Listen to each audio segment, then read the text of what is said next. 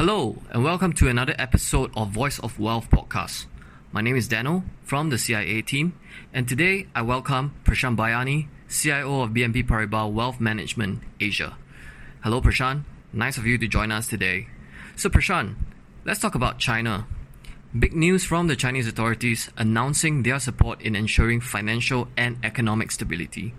Chinese equities have seen a significant bounce from this, but the key question is can the rally be sustained? Daniel, that's the key question the sustainability of the rebound. China equities have rallied more recently, cheering on Beijing's pledge to support financial markets and economic growth following the sell off led by foreign investors last month. Chinese authorities took a clear and coordinated approach this time, with announcements by four other government departments, followed by the State Council's policy statement. However, this bounce is small relative to the underperformance of the past few years. For example, year to date, the A shares are down 9.4% compared to MSCI World, down 5%. In addition, last year, China A shares were down 1.2% in dollar terms, underperforming MSCI World by 21.8%. Furthermore, MSCI China, which is a much larger technology rating, has underperformed even more over the past 15 months by nearly 50%. The performance between these two indices may narrow somewhat in 2022. Valuations are attractive, with MSCI China on a 12 month forward PE of 10.3 times and CSI 300 on 12 times. Consensus earnings growth also is more attractive for 2022 with 13% for MSCI China and 19% for CSI 300. The key catalyst for sustainability of the rally are reaching the 5.5% growth target set by the government via timely fiscal and monetary stimulus, clarification on domestic China technology regulation, as well as any progress on US delisting fears of offshore ADRs, and finally, effective measures to stabilize the property market. Thanks, Prashant. Very interesting to hear that the Chinese authorities are now shifting their focus onto economic stability. So, in your view, what is the key to stabilizing growth in China? Also, you mentioned easing in the property sector. Are there any signs of bottoming for the Chinese property market now? Yes, Daniel, no economic stability without a property price bottom. And in this regard, effective policy easing is crucial. The recent statements by the State Council spoke about stabilizing the property market, but we await to see the specific measures to achieve that objective. A key focus is the reopening of the onshore funding market for property developers.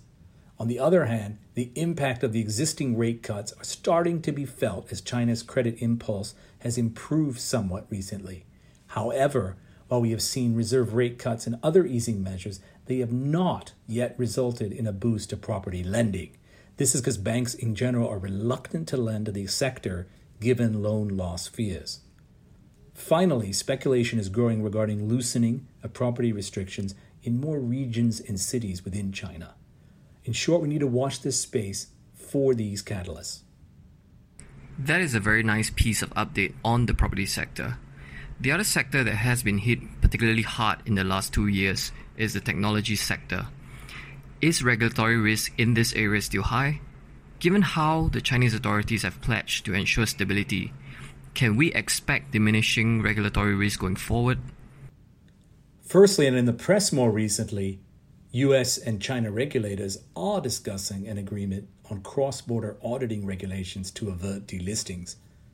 Recently, the US side characterized any resolution as premature. The China government remains supportive of Chinese companies to list overseas more selectively. This will clearly take time and will definitely not be an easy negotiation. If we had any agreement on these regulations, this would be a catalyst for the attractively valued technology sectors and would lead to a decline in risk premium. If there is no agreement, many companies are already dual listed or moving to dual listings, and the formal process for delisting takes several years. Secondly, the other area the State Council highlighted that there were going to be efforts to rectify big platform companies, and that will be done with a transparent and predictable regulation as soon as possible. The key words. Again, these finalized details regarding domestic regulation of the tech sector are the other key catalysts for the technology sector going forward. How will common prosperity be balanced with the profitability and growth for this technology sector is crucial for their re rating and decline in risk premium going forward.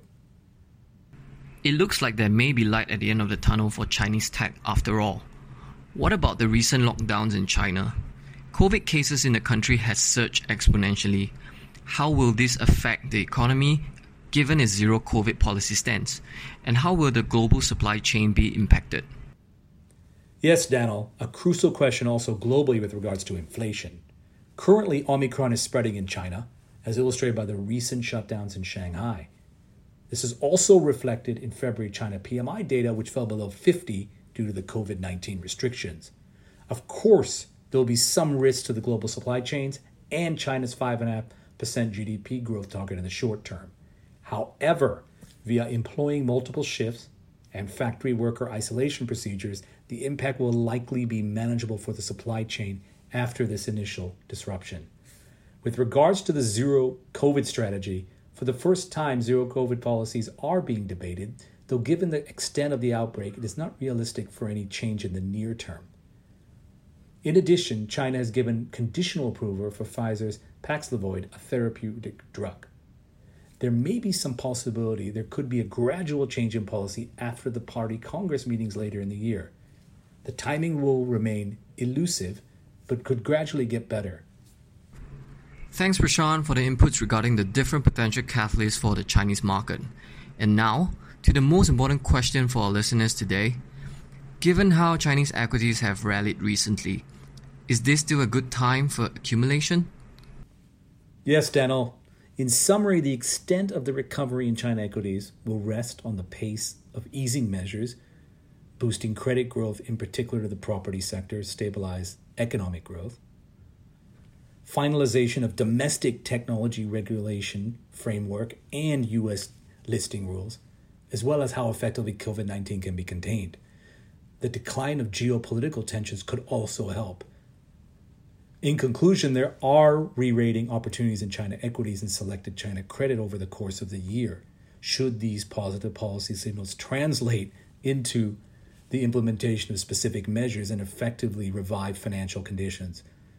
Gradual accumulation is recommended in China A shares and other sectors of the market, as on the whole, the balance of the catalysts are heading in the right direction.